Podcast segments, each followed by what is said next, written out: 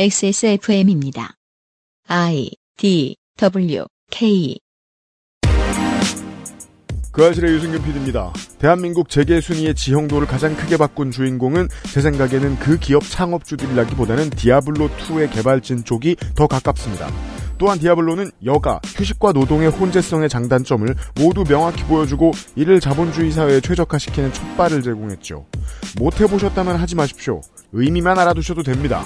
23년 여름 파케 문학관으로 꾸며드리는 7월 마지막 목요일에 그것은 알기 싫다.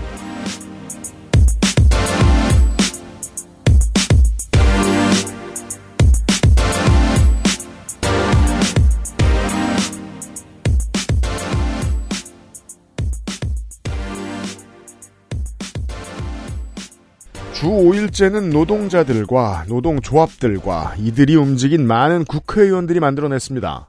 이걸 만들어낸 모든 이들을 다 싫어하고 색깔론을 덮어 씌워도 비난하는 자들만 갑자기 주 7일 일을 하게 되지는 않습니다. 아이들이 선생님들에게 폭력을 당하지 않을 수 있고 선생에게 뇌물을 바치지 않아도 되도록 만들어진 시스템은 선생님들로 이루어진 노조가 만들었습니다. 아이들이나 학부모가 전교조를 혐오한다고 당신들은 노조가 만들어낸 결과물을 싫어하니 두들겨 맞거나 뇌물을 내거나 하세요 하는 법은 없습니다. 연대하기로 합의한 시민과 정치인이 연대를 거부하는 이들을 끌어안고 함께 좀 더 안전한 세상을 만드는 거죠.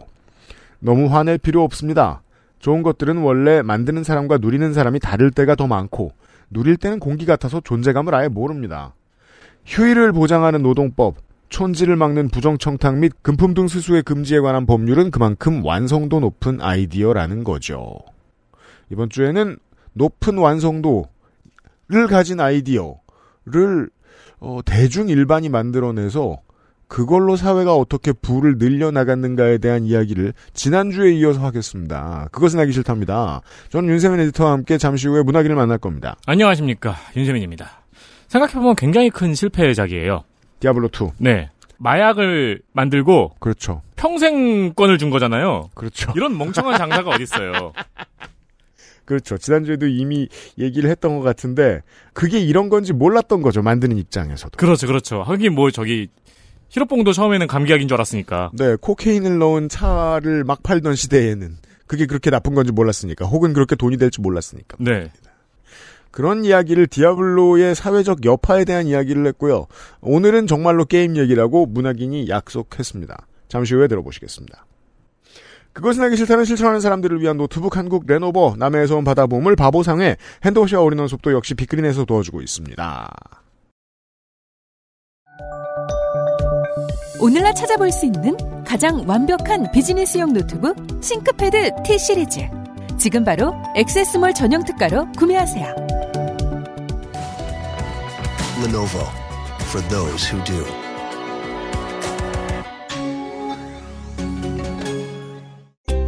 히비스커스 꽃 추출물 65%, 유기농 올리브 10가지 베리 추출물, 이 모든 걸 하나로 빅그린 히비스커스 샴푸. Big Green 약산성 비건 샴푸 빅그린 히비스커스 제가 1세대 이후의 아이돌에 대해서 아무것도 모른다고 말씀드렸죠. 이렇게 모를 줄 몰랐죠. 근데 첫 시간이 샤이닙니다. 빈번히 쓰이기 시작한 장르가 있습니다. Jersey club입니다. 피프티피프티가 미국에서 그 금기어야 이제? 그 사람 얘기하나? 도 나오고 토크도 할 수 있고 켄드릭 라마와 더 게임이 평단에 좋은 평가를 받았던 이유 중에 하나. 핀란드의 작곡가인 리스토 아시카이넨 언제적 맥스 마틴인데 아직도 1위 곡을 만들고 있죠. 맞다 지금도 하잖아요. 마지막으로 같은 기록을 낸 앨범은 87년 위트니 휴스턴의 위트니였습니다. 당신의 음악 취향을 이야기로 만드는 시간 Amplified on Spotify 스포티파이와 유튜브 모든 팟캐스트 플랫폼에서 2023년 8월 2일부터 매주 수요일 여러분을 찾아갑니다.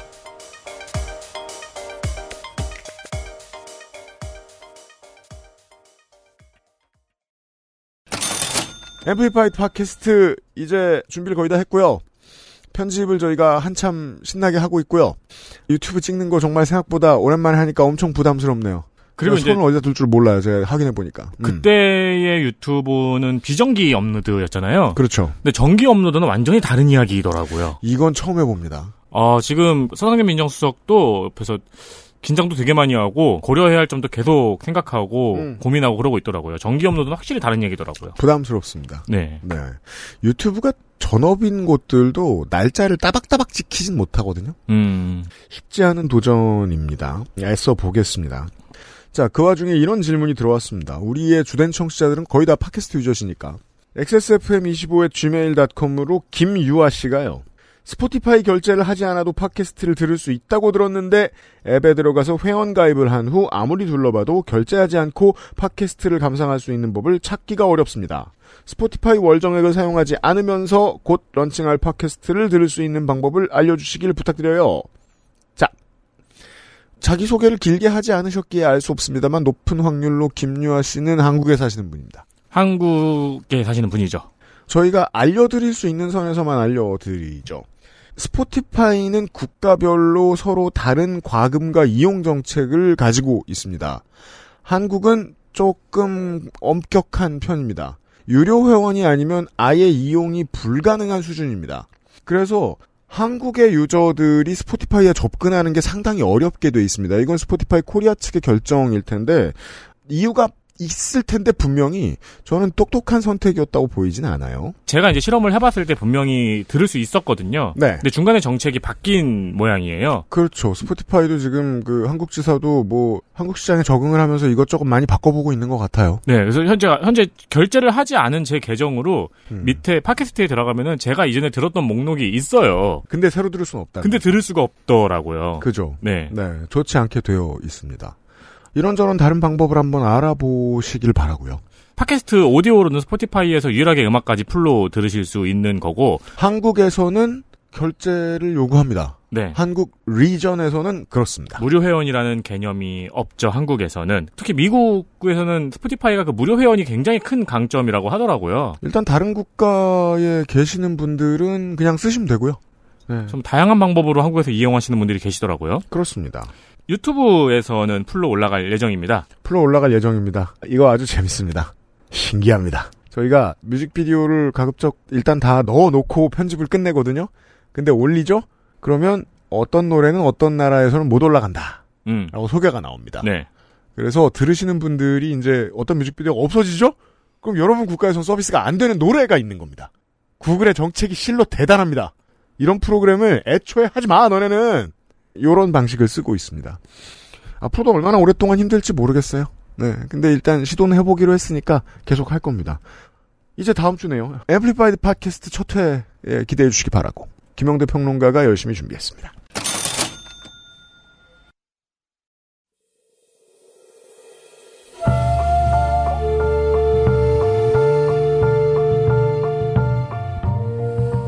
양서를 만나는 시간.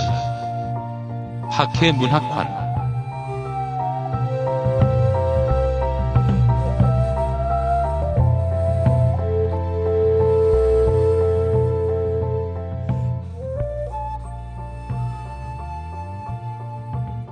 처음에 회사 만들고 공채했을 때 생각했나 그런 생각했었습니다. 다른 사람 모르지만 넌지시 물어봐서 디아블로 한다 그러면 안 뽑겠다. 아주 짧은 기간, 정말 짧은 기간입니다. 저는 어, 6개월 동안 디아블로 2를 하면서 생각했던 거였습니다. 그 6개월 동안 하고 너무 궁금해서 디아블로 1도 했었거든요. 예. 문학인 나와 계시고요. 안녕하십니까. 어, 지난주에 들어본 바. 이제 뭐, 이런 뒤에 히스토리가 있습니다. 저도 이제 이름 까먹었는데, 최초의 디아블로를 개발했던 개발자가 샌프란시스코 사람인데, 동네 뒷산의 이름이 디아블로였다고 네, 하죠. 그렇죠. 음. 예. 그런 농담도 합니다. 나는 그게 무슨 뜻인지 몰랐다. 네. 그냥 뒷산 이름으로 내 첫 게임을 만들어야지. 음. 라고 생각했다. 오리지널 팀들이 이제 그 2까지 예. 만들고 물러나죠. 블리자드 노스라고 예. 불리는. 아주 북쪽에 있는 건 아니지만 이제 블리자드 사우스, 블리자드 본사가 이제 얼바인에 있었고 조금 더 위에 있는 곳이라서 블리자드 노스 스튜디오라고 불렀는데 거기에서 만든 게임이 이 팀이 만든 게임이 인류의 미래의 경제상, 생활상을 미리 알려주고 음. 죽어버렸다. 네. 예. 마치 친절한 드루이드처럼 인류에게 알려준 거죠. 음. 도와주시오. 후퇴하시오. 도망가시오. 하지만 인류는 지금처럼 살게 되었습니다. 네. 하다 보니 디아블로 프랜차이즈와 인류의 거시 경제에 대한 이야기였습니다. 어제까지는 주로 이제 좀 경제 관련된 얘기를 많이 했고 네. 오늘은 예고드린 대로 게임 얘기를 좀 해볼까 하는데 네. 어 일단 2 얘기를 했으니까 그 다음에 3 얘기를 또 해야겠죠. 네. 3는 2012년에 나옵니다. 그 공개됐을 때 그 현장의 환호성 같은 게 영상 짤로 많이 블리즈컨. 돌았죠. 예. 2000년에 이제 뭐 중고딩 네. 뭐 20대 이랬던 사람들이 10년 딱 늙었어요. 네. 팔팔한 시기입니다. 네. 온 인류의 온 인류 한 그러니까 1억 명 정도의 인류가 네. 세상에 어머 그가 돌아온다. 또 악마가 돌아온다라는 표현이 또 그럴 듯하잖아요. 네. 네. 그리고 실제로 이분들에게 디아블로는 악마였죠. 음, 어, 자신의 창창했던 20대를 음. 컴컴한 PC방에서 다 쓰게 만들었던 그러던 주제에 디아블로는 야구단도 안 만들고. 그러니까 말이에요.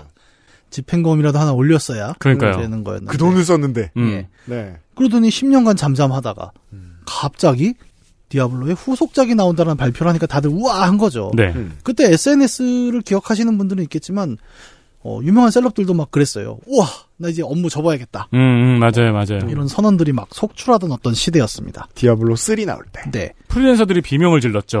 와, 일 어떡하라고. 네, 어느새 11년 전이에요. 그러니까요. 저도 깜짝 놀랐어요. 정리하다가 야 이게 10년 그러니까. 그렇게 됐나? 2, 3년이, 네. 5년 전인 것 같은데.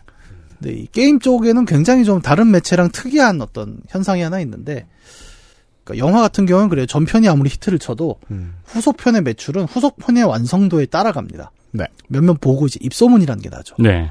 근데 게임은 무조건 전편의 성공이 음. 다음 편의 매출로 직결됩니다. 어. 그렇습니다. 자기가 해봐야 되니까. 음. 해보지 않고 그냥 얘기만 들어서는 이게, 어, 글쎄? 내가 아무리, 야, 디아블로 3 재미없어, 재미없어, 재미없어 이래도 내가 얼마나 재미없는지 해봐야 알지. 음, 그렇죠. 게이머는 영화 소비자들과 달리 리뷰를 그 정도로 신뢰하지 않아요. 예. 보통은 리뷰 쓰는 사람들 욕하죠. 저 새끼 저 게임 하나도 모르고 쓰는 거다. 모두가 자기가 세계 최고의 게이머로 라고 했을 있을 때 저 새끼가 이제 문학인입니다. 보통. 예, 그렇습니다. 음. 그래서 어마어마한 매출을 기록을 하죠. 그리고 아마 기억하시겠지만 한국에서도 그때 출시 오프라인 행사 하는데 줄을 섰잖아요. 네, 네. 그렇죠. 그리고 게이머들은 초장사진이었죠. 정도 있어요. 네. 정으로 한 번은 돌려봐야지. 아, 그럼요. 첫날에 몇 얼마? 3천만, 2천만? 네, 뭐 어마어마했고. 하죠. 네. 어, 블리자드가 이제 항상 그 게임사, 온라인 게임사들은 그게 있어요. 그러니까 몇 명이 올까? 첫날. 음, 음. 그래서 어, 서버 양을 이제 맞추죠. 음. 이 정도까지는 할 것이다. 근데 한, 한 달간 대참사를 냅니다, 블리자드가. 네, 에러 37이라고 네. 접속이 안 되는 상황들이 에러 37, 예, 이게 굉장히 오래 에러 가서 코드 37, 또 욕하죠, 그러면. 티셔츠 나옵니다. 에러 코드 37. 그 블리자드 캐릭터로 만든 락밴드가 있는데 음. 그 이름이 에러 37이에요. 그렇습니다. 그러니까 돈을 그렇게 많이 받아놓고 한 달 동안 플레이를 못하게 했어요. 어, two도 약간 그랬거든요, 사실. 좀 음. 몰랐다가 음. 오랜만에 그때가 이제 그알싫 시작할 때나 시작하기 직전이었나. 네. 그래서 오랜만에 스타나 하자. 음. 라고 배틀넷에 도저히 안 들어가지는 거예요. 이게 뭐야? 예, 그때 알았죠. 아, 디아블로가 나왔구나. 네. 어마어마한 인기를 끌었지만 어, 또 동시에 예측은 했어요, 다들. 이제 시니컬한 분들 딱 그러죠. 야, 뭘 해도 투만큼 나오겠냐? 후속작이란 게 그렇냐? 음, 음. 또 그런 냉소적인 시선도 있었는데 흥행은 됐지만 실제 게임 플레이한 사람들은 모두 그런 거죠. 투만큼은 아니구만. 음. 이게 영화 전작과 후속작을 대하는 팬들의 그리고 평단의 반응하고 게임을 다루는 게임 후속작을 다루는 팬과 평단의 반응이 좀 다른 게 네. 게임은 전작이 히트했으면 수용자가 거기 인생을 한번 담궜다 나와요. 네. 그래서 수용자로서 모든 세계를 게임의 세계관보다 더 크게 한번 만들어 본 경험을 가지고 있어요. 그렇죠. 그래서 게임을 경험해 본 느낌은 영화를 본 느낌하고는 도통 규모를 비교할 수 없이 큽니다. 네. 그래서 그 큰 경험의 숲에서 후속작을 평가하려고 하면 후속작에 대한 좋은 평가는 나올래야 나올 수가 없어요. 이게 스트리트 파이터 같은 1대1 대전 게임의 평가하고 이런 드넓은 곳에서 헌터하고 다니는 게임하고 이야기가 다른 게 그 게임의 세계관과 그 게임을 통해서 얻어낼 수 있는 경험의 한계치라는 게 있거든요. 그런데 이건 그 경험의 한계치가 없는 수준으로 넓었어요. 그리고 그 경험치의 질과 양을 결정하는 거는 게임만 하는 게 아니잖아요. 후속작이 불만족을 이끌어낼 확률은 100에 가깝다고 봐야 돼요. 그렇죠. 어떻게 보면 게임이란 매체, 그러니까 사실 저는 모든 매체는 인간의 꿈을 대체하는 기계라고 생각을 해요. 그럼요. 예, 우리는 꿈 속에서 정말 많은 것들을 경험하지 않습니까? 그리고 그 꿈의 끝에는 자각몽이라는 게 있죠. 그렇죠. lucid dream이라고 하는 거. 꿈속에서 내가 꿈인 걸 알게 되면 네. 음. 그때부터 막 날라다니고 막 별거 다할수 그렇죠. 있잖아요. 실제로 lucid dream 카페도 있고 그렇습니다. 막 연습하고 하는 법. 예. 음. 그래서 약간 영화 인셉션 네, 처럼 네. 이렇게 뭐 거기서 깨어나는 장치 막 이런 것도 막 저 이번 주에 그런 꿈이 있었어요. 아 진짜요? 아니 평소처럼 배변판에 오줌을 잘 싸서 네. 강아지한테 이제 밥풀 세 개를 줘야 됩니다. 네. 근데 그걸 안 주고 제가 먹고 있는 거예요. 그 맛이 이상하길래 네. 이 꿈인가? 어. 그래서 해- 제가 했던 일은 하나를 더 먹어본 거예요. 근데 그게 꿈이었나요? 꿈이었죠. 어. 실제였으면 큰일 났을 그럼 이제 막 자각 모임 가면 내가 배변판에 한번 싸보고 내가 산책도 나가보고 그러니까. 다행히 그런 복잡한 꿈은 한 아침 6시 반쯤 들어오는 것 아, 같더라고요. 보통 그렇죠. 깨기 직전에 그래서 깨더라고 다행히. 음, 아, 씨, 진짜 먹은 줄 알았네. 이러면서. 네. 꿈 얘기를 드린 건 저는 모든 매체는 꿈을 대체하는 기계라고 생각을 하는 네. 거고 그 중에 자각몽에 가까운 게 게임이죠. 그래서 어느 순간부터 내가 작가 근처로 다가가요. 그렇죠. 내가 내 세계를 만들면서 이 세계를 탐험하게 음. 돼요. 네. 올 가을 파크문학관 예고입니다. 참고로 이 주제는 제가 선정한 게 아닙니다.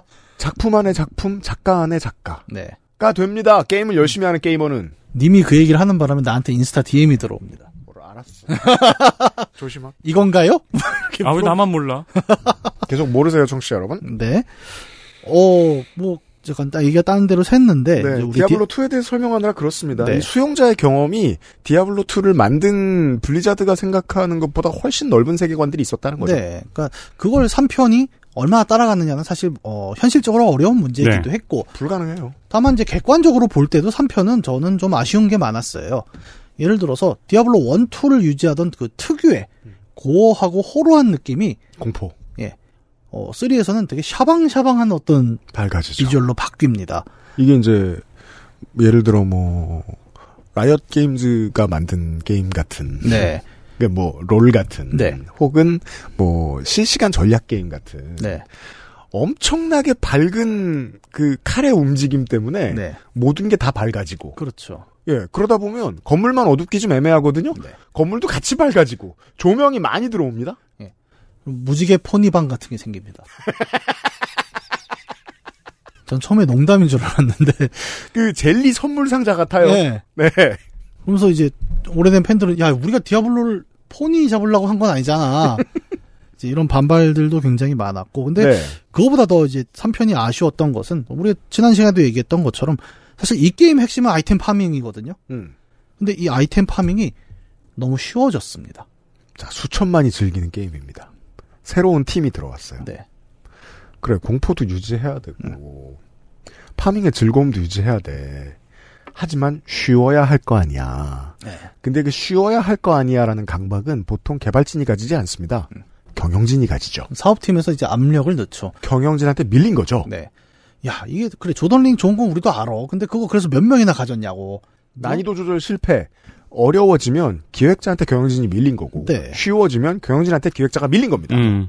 근데 뭐 그 입장도 틀렸다라고 우리가 말하기는 어렵죠. 그러니까 굉장한 고민이죠. 늘 네. 기존 팬을 만족시키면서 신규 팬을 유입시키는 방법. 근데 팬이 너무 많잖아.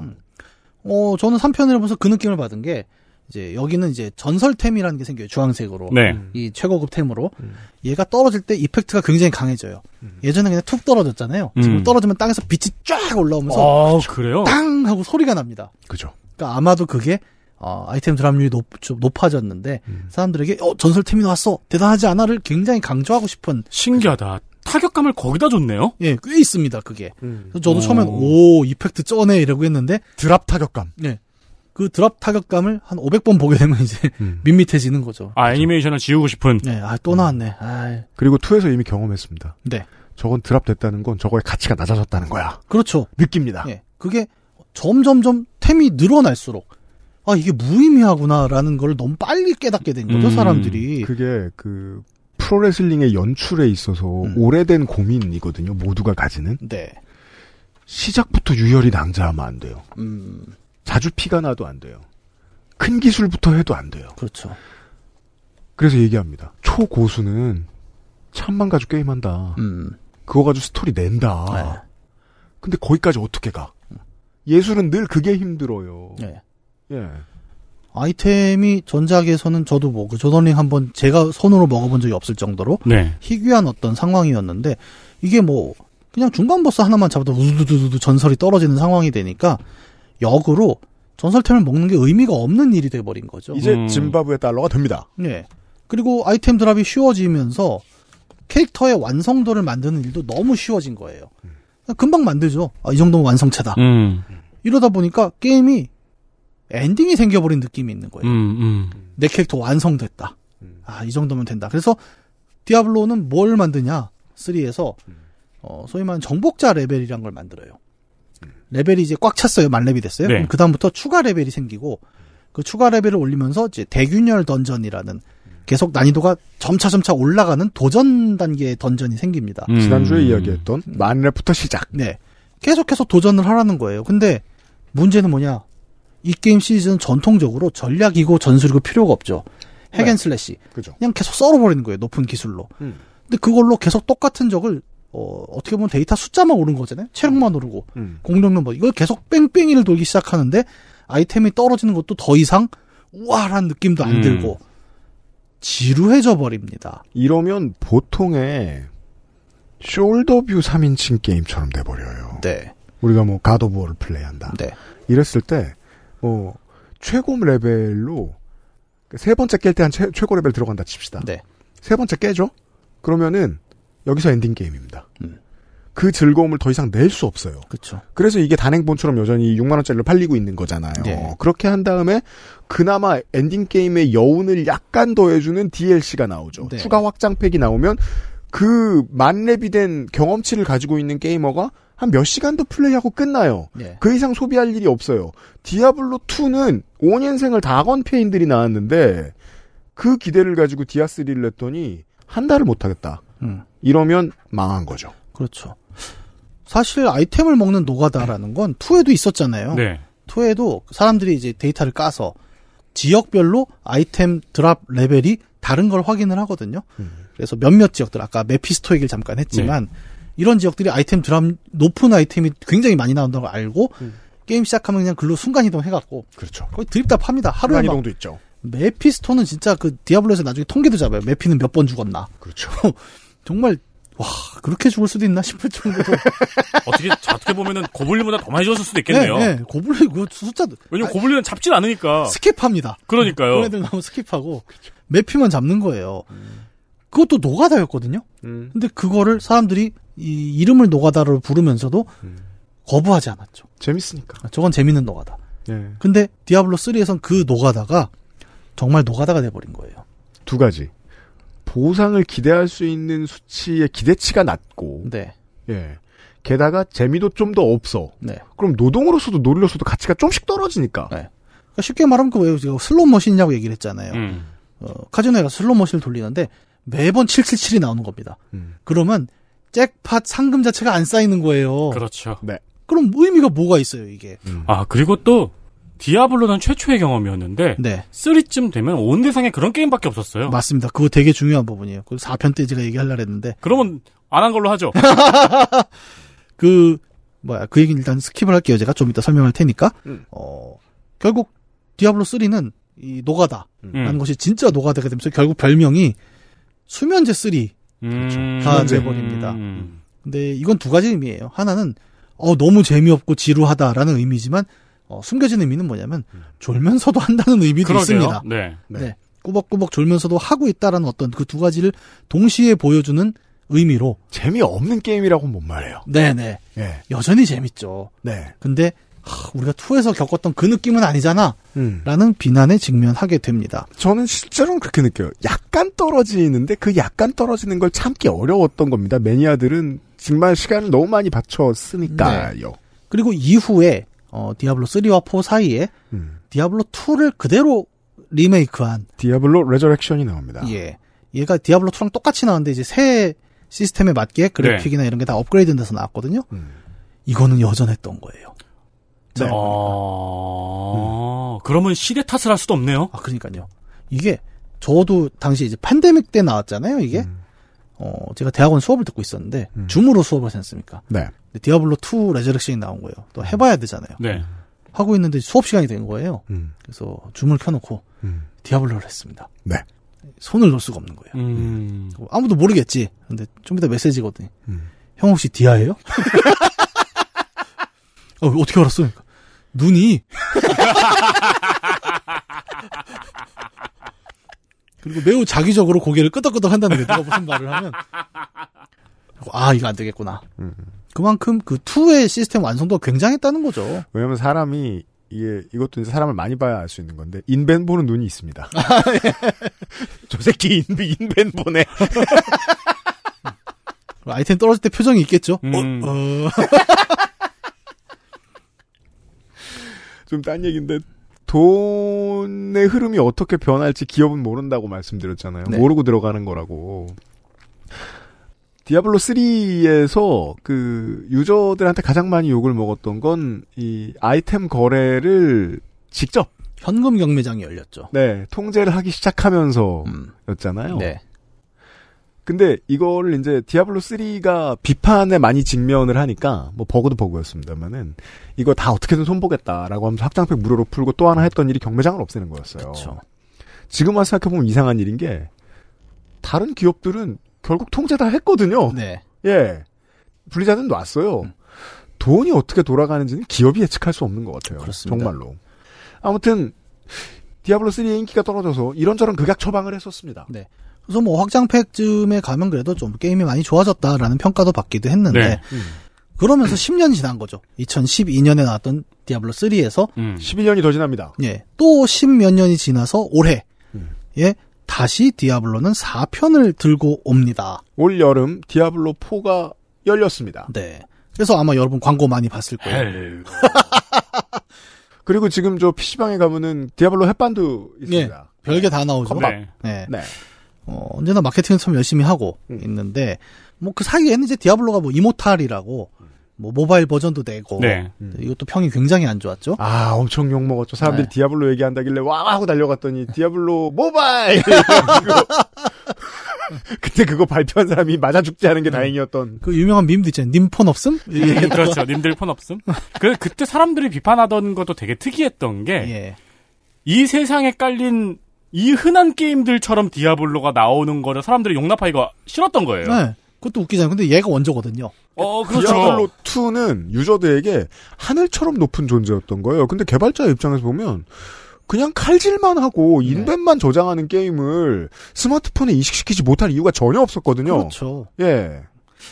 그래서 굉장히 뭐랄까 4편이 또 나온다니까 3편이랑 음. 똑같습니다. 아 돌아온다. 음, 다시 악마가 돌아온다. 뭐 이러면서 이번에 또 백종원 씨도 막 아 이제 방송 접어야겠네. 뭐 약간 이런 거 하고. 여기서 그러니까 언론 말고 여론이 하는 거짓말이 나오죠. 제가 가끔 이제 시사 시간에 이야기하는 여론은 디아블로 3에 대해 거짓말을 하고 있던 겁니다. 네. 실제로는 즐겼어요. 그래서 10년이 지난 바 디아 3가 최고라고 말하는 유저들도 많습니다. 네. XSFM입니다.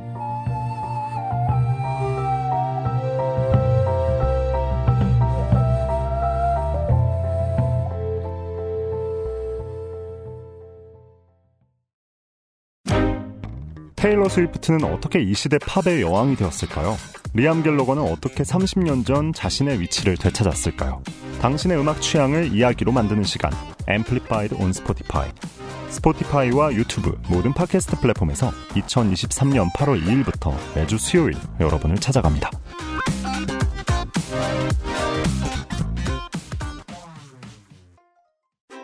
혼술 세트로 부담 없이 간편하게 맥주만 있으면 뭐해? 술안주는 바보상회.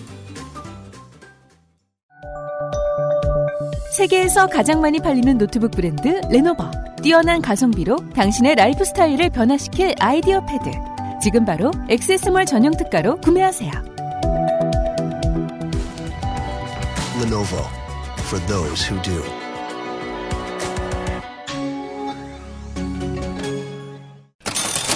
데스크탑은 그냥 그냥 쓰는데 노트북은 몇 년 주기로 업그레이드 하시는 분이 많아요. 요즘은 데스크탑 업그레이드 주기가 좀 늘었습니다. 네. 사용 빈도가 줄었기 때문이기도 하죠. 그리고 노트북은 업그레이드가 좀 골치 아픈 일이 많아서 안 되는 부품도 있고요. 네. 네, 그래서 차라리 조금 버티다가 새로 사는 게 오히려 더 경제적인 경우가 많죠. 그렇죠. 그러다가 뭐 slate 형태나 태블릿에 정착하시는 분들도 많이 있고. 그렇죠. 네. 아니 그리고 영상 편집하는 친구는 1년에 한 번씩 컴퓨터를 업그레이드를 하거나 새로 사거나 하는 거예요. 네. 그래서 아니 근데 네가 작년에는 HD를 하다가 음. 재작년에는 4K를 하다가 올해는 8K를 하는 게 아닌데 음. 왜 그렇게 컴퓨터를 자주 업그레이드를 해줘야 되느냐 그러니까 똑같은 폼이어도 업그레이드를 음. 어쩔 수 없이 할 수밖에 없다고 그러더라고요. 그래요. 버벅된다고. 패턴이 있나 봐요. 그러게요.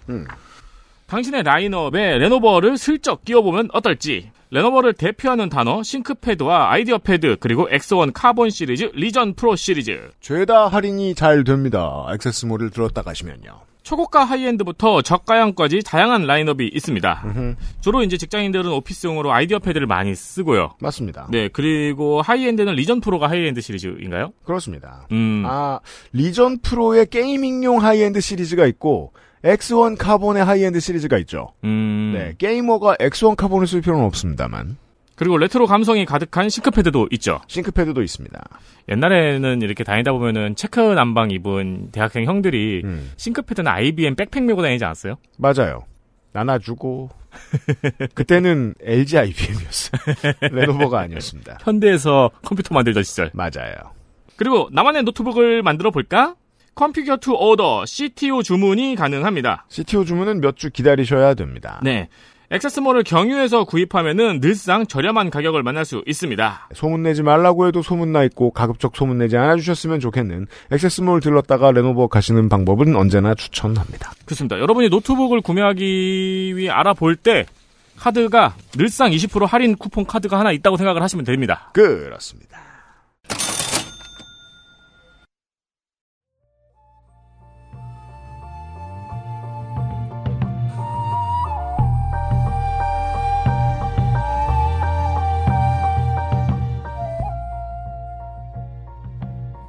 20년이 지났습니다. 2에서 그죠? 네. 그러니까 3에서 10년 지났고 2에서는 20년이 지났는데 이 동안 디아 2를 재밌게 하던 사람들은 다 아저씨 아줌마가 됐어요. 그렇죠. 20년을 늙었어요. 예, 20년 딱 지나면 이제 40된 거예요. 당시 20대였으면. 네. 그리고 그런 사람들에게 어, 디아블로는 돌아오면서 와, 이제 4K 시대 아닙니까? 음. 제가 얼마 전에 컴퓨터를 또 4K로 싹 갈았죠. 어, 원래 400 고해상도 파가 아니었잖아요. 네. 그러니까요. 근데 FHD 좋아하시다가 저는 FHD가 답이라고 생각했는데 드디어 4090을 들이셨어요. 사실은 업무용으로 산 거예요. 그러니까 아, 그렇죠. UHD는 그 업무하기 좋잖아요. 네. 그러니까 이 게임 평론가 돈도 못 버는데 들어가는 돈이 너무 많습니다. 네. 그래서 그냥 워드를 한 번에 세 페이지 봐야지 하고 샀는데 혹시 몰라서 디아블로 4를 돌려봤는데 음. 아, 이 내가 그동안 뭘 한 거지? 돌아갈 수가 없게 되었죠. 예. 어, 이게 5분만 봐도 FHD를 볼 수 없는 눈이 돼 버립니다. 음. 정말 큰일 났다. 이거는 라고 생각할 정도로 대단한 그래픽을 갖고 돌아왔고요. 네. 그리고 어떻게 보면 3편에서 많이 욕먹었던 그 핵심 시스템도 2편의 느낌을 최대한 내려고 많이 음, 바꿨더라고요. 음. 네. 그 아이템도 좀 더 등급도 여러 개 생기고 그리고 좀 더 어두워지고. 예, 예. 전체적인 분위기도 굉장히 어두워지고 그래서 오, 나름 노력했네.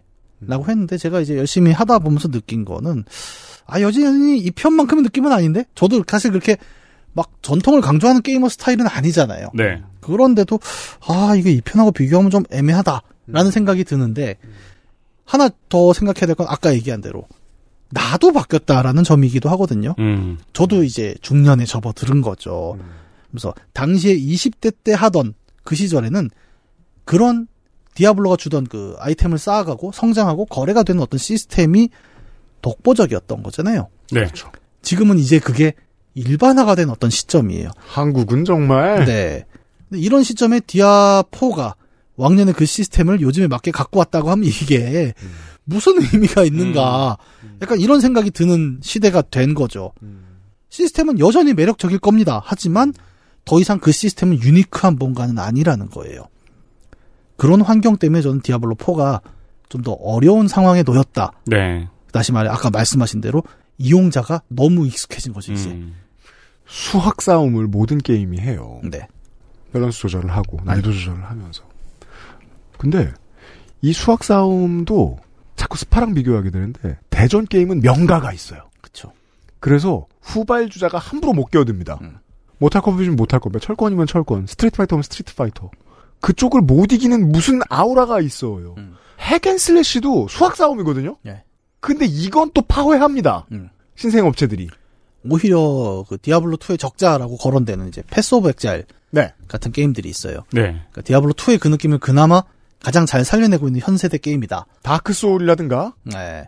그런 느낌들이 좀 있고 사실 4는 그런 대체제들에 비하면 어떤 압도적인 뭔가를 보여주지 못했다. 음. 라는 입장들이 안타깝죠. 꽤 있습니다. 시장의 경쟁자들이 더 셌다. 네. 근데 이제 저는 4를 보면서 뭐 4를 또 열심히 했어요. 저는 직업상 뭔가 게임을 열심히 해야 되는 음. 상황이고 어, 한편으로는 지루하면서도 이 게임을 하다 굉장히 좀 특이한 점을 하나 발견을 했는데 포요. 예. 저는 앞서 그 얘기를 했죠. 디아블로의 스토리가 무슨 의미냐. 네. 이거는 그냥 그냥 잡고 써는 게임인데 1초면 얘기할 수 있습니다. 네. 디아블로의 스토리는. 선과 악의 대결. 그렇죠. 더 짧게만, 선악. 네. 그러니까 악마를 죽여라라는 거는 나는 선이다라는 음. 얘기예요. 심플하게.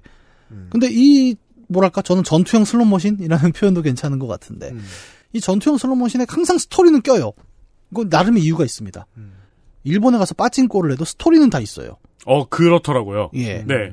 그 빠찡꼬의 컨셉이 있더라고요. 네. 음. 그 저는 그 배용준 나오는 겨울연가 빠찡꼬를 네. 본 적이 있는데 그거는 이제 소위 말하는 대박이 뜨기 전에 그 배용준의 트레이드 마크인 안경이 반짝하고 뜹니다. 어. 저는 그런 핀볼 머신의 스토리보드가 있는 건 아는데, 네. 빠친코도 있군요. 저는 그 파친코 아니고 아케이드의 파친코 기계 있잖아요. 네. 그것도 나름 코인 바꿔서 넣고 하는 건데 네. 거기서 짱구 파친코도 했었어요. 그렇구나. 에반게리온 빠친코도 있고 막 음, 네.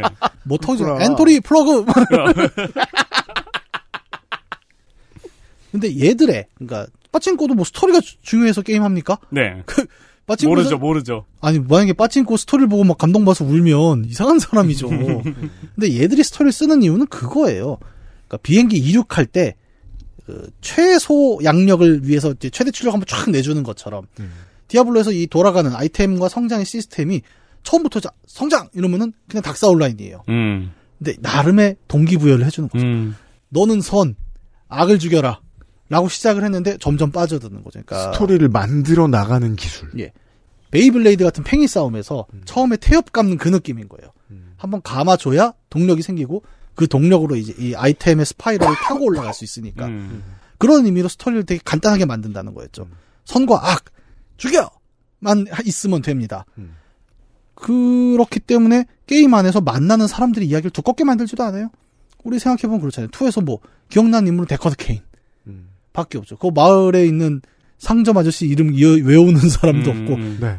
잘 보면 중간에 제3자를 만난 경우가 거의 없어요. 없어요. 네. 심지어 이야기가 복잡해지려면은 뭐 이런 류의 세계관이면 오크가 있든지 뭐 네, 요정이 네, 네. 있든지 그런 네. 것도 없어요. 그런 거 하나도 없죠. 네. 그냥 심플하게. 음. 그래서 우리 지난 시간에도 얘기했지만 그런 점에서 이제 그 스토리가 중요한 게임의 대표작으로 불리는 월드 오브 워크래프트는 완전히 다른 방향으로 가고 있는 맞습니다. 게임이었는데 이번 디아블로는 조금 다른 stance를 취한다는 게 저는 되게 흥미로웠던 거죠. 그렇다더라고요. 네. 들어봅시다.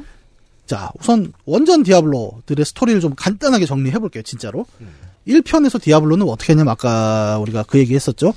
대성당 지하에 디아블로가 살았다. 그렇죠. 근데 얘가 현실에 돌아오기 위해서는 인간의 몸이 필요해요. 숙주로. 음. 거기 깃들어야 되니까. 네. 그래서 그 마을에 이제 왕자 하나를 꼬십니다. 사실 꼬셔갖고. 네. 내가 네 몸에 깃들게. 음. 그뭐 빙이 된다고 하죠. 그래서 그 실제로 들어가는데 들어가서 아직 미처 크기 전에 이제 우리가 가서 조지는 거죠. 음. 죽였어요. 그러면 이제 악마 영혼을 잡았을 거 아닙니까? 음. 근데 얘를 어디다 가둬놔야 될 거 아니에요. 안 그러면 또 딴 데 갈 테니까. 음. 근데 1편에서 디아블로를 무찌른 용사가 음. 결정을 합니다. 네. 내가 내 몸에 가두겠다. 그렇죠. 어, 난 할 수 있어. 음. 아, 그건 너무 위험한데요. 이 새끼 나 무시해? 이 새끼 어디서 형들 얘기하는데 그렇죠. 너 형 우습게 보이냐? 음. 약간 그 영혼석이 들어있는 걸 자기 이마에 박아버려요. 음. 그리고 릴 우지비처럼. 예 그리고 이제 버팁니다. 근데 이제 못 버티겠는 거죠. 그죠. 막상 해보 아 이거 힘, 힘든 것 같은데요.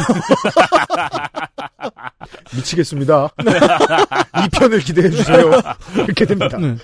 그리고 2편이 거기서부터 이야기가 시작이 되거든요. 그렇습니다. 그래서 2편이 시작하면 그 방랑자라는 존재가 나와요. 네. 계속 걸어가고 주인공이 저 방랑자가 디아블로의 영혼을 자기 몸에 봉인을 했는데 못 견디고 계속 방황을 하는 거예요. 음. 사람들이 저거 저 크기 전에 빨리 잡아 죽여야 된다. 그래서 그, 그러니까요. 네.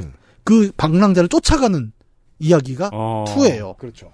쫓아갔더니 이 새끼가 혼자가 아니라 자기 형제들 있죠. 메피스토도 돌아오고 바알도 돌아옵니다 나중에. 그때 에피스토는 자기가 어떻게 될지 아직 몰랐겠죠? 그렇죠. 자기 야 대항마 돌아옵니다. 음, 그렇죠.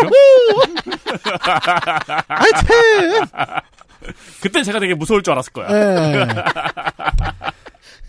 그런 이야기가 있어요 나름. 있습니다. 그래서 사실 1, 2편을 얘기할 때는 우린 그 얘기 많이 해요. 그러니까 악마의 심연을 들여다본 자가 다시 악마가 된다라는 이야기의 전형이었던 거죠. 음. 네. 예. 악마를 어떻게 봉인하느냐 우리가 네. 라는 이야기 나름 이것도 되게 뭔가 심오하게 풀려면 심오하게 풀 수 있는데 제가 게임이 게임이다 보니까 이제 이런 얘기를 잘 안 하죠. 네. 작법의 이 전제가 중요해요. 네. 단순한 게임이라고 스토리가 없다라는 건 앞뒤가 안 맞는다. 네. 단순한 게임에 맞는 단순한 어떤 스토리가 필요한 거죠. 네, 그렇죠.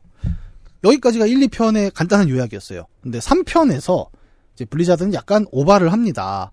그래서 스토리를 좀 강화해보자라는 시도를 해요. 3편을 해보면 그래서 동료가 붙어서 계속 이야기를 따라 붙여줍니다. 그렇죠. 이런 상황이 있고 저런 상황이 있는데 뭐 이런 이야기를 계속 떠들면서 세계관이 좀 넓어져요. 음. 그러니까 3편에서 그려주는 이 디아블로의 세계관이란 건 뭐냐면 1, 2편에도 있다가 여기서 이제 본격적으로 드러나는 게 인간이 사는 세계는 어떻게 만들어졌는가. 어. 네.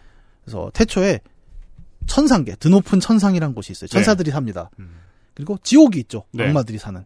이 둘이 영원한 분쟁이에요, 항상. 얘네는 끝나지 않는 싸움을 계속 하는 겁니다. 이건 뭐 신화 같은 데도 맨날 나오는 음, 거잖아요. 근데 어느 날 천사 중에 하나가 야, 도대체 이렇게 의미 없게 싸우는 게 뭔 이쌩 난리냐. 라고 생각하고 방황을 하는 거죠. 그러다가 어느 날 야, 이게 지옥에도 나랑 똑같은 생각을 하고 있는 사람이 있구나를 만나게 돼요. 음. 그게 릴리트라는 악마죠. 릴리트. 메피스토의 딸이에요. 네. 근데 둘이 의기투합을 합니다. 야, 언제까지 우리가 이렇게 지겹게 의미 없는 짓을 해야 되냐. 그리고 둘이 도망가서 눈이 맞죠? 그렇죠. 그러면서 성역이라는 세상을 만들어요. 신당을 창당합니다. 네. 제3당이죠. 네. 제3지대를 만들어서 어, 양쪽 대 어느 쪽에도 속하지 않는 사람들을 가지고 평화로운 분쟁 없는 세계를 만들자라고 음. 해서 성역이란 공간을 창조하고 스토리에 세력화가 들어가죠. 그 전에 없다가. 네. 예. 그리고 여기에 어느 정도 또 뜻을 같이 하는 천사와 악마들이 있었나 봐요. 걔들이 모여서 살다가 자손을 낳아요. 그렇죠. 그리고 그 첫 번째 자손을 네팔렘이라고 합니다. 인간의 시조죠. 음. 그래서 처음에는 천사와 악마의 능력이 융합이 됐고 어마어마하게 강력했어요. 음. 근데 이제 세월이 지나면서 점점 약해진 게 오늘날의 인간이다. 그래서 인간이 선과 악 사이에서 태어난 존재다. 라는 걸 3편에서 좀 보여주고. 네. 스토리를 조금 얹어요. 예.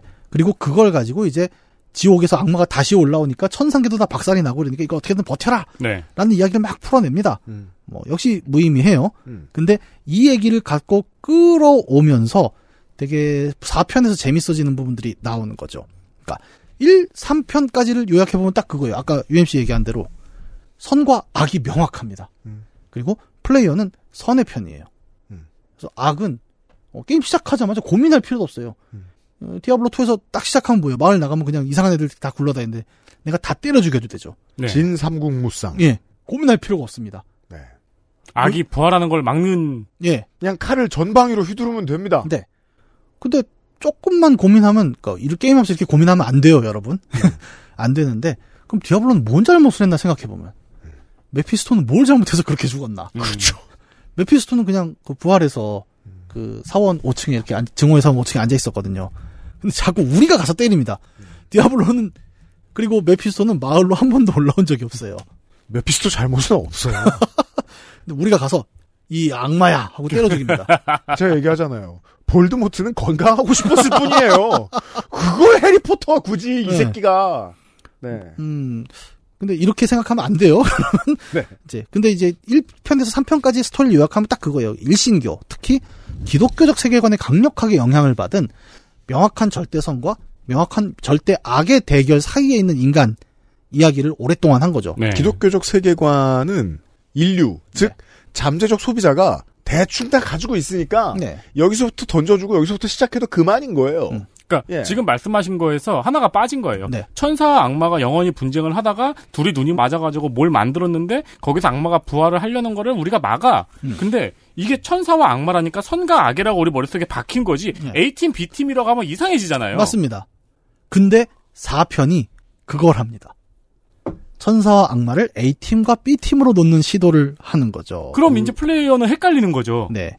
우리가 엑스컴 프랜차이즈에서 이런 얘기를 한 적이 있습니다. 그렇습니다. 선악을 뒤집어주고 네. 섞어주고 흔들어주기. 예. 엑스컴의 외전이었던 우리 키메라 스쿼드에서 음, 키메라 스쿼드. 예. 외계인과 인간이라는 그 이분법의 대결을 바꿔버렸죠.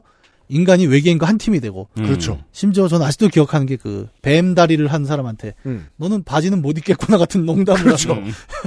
인종 농담. 예. 네. 그런 말도 안 되는 세계관을 보여주면서 우리에게 좀 충격을 준 적이 있습니다. 그죠. 이게 지옥이야. 네. 지옥에 있던 사람들이 선량하게 가만히 잘 지내고 있었어요. 네. 와퍼 먹으면서. 근데 그걸 굳이 들어와가지고 막 죽이고 있잖아. 그렇죠. 네. 그래서 포가 보여준 그 변화를 잠깐 이야기를 해보려고 해요. 음. 이 게임은 스포가 전혀 의미가 없기 때문에 제가 지금부터 스포를 막 할 거예요. 네. 이야기는 단순하다고요. 네, 이야기 절대 쓸모 없습니다. 왜냐면 만약에 정말 어려운 스포를 했다 쳐. 음. 여러분이 굳이 거기에 사냥을 할지 말지 어떻게 알아요? 예. 아니 근데 제가 스토리를 공부를 많이 해왔거든요. 영어 네네. 방송을 한다 그래서. 예. 근데 방금 말씀하신 거하고 포하고 확실히 약간 느낌이 다른 게 예. 스토리에 대한 몰입도가 유저들이 좀 있더라고요. 네.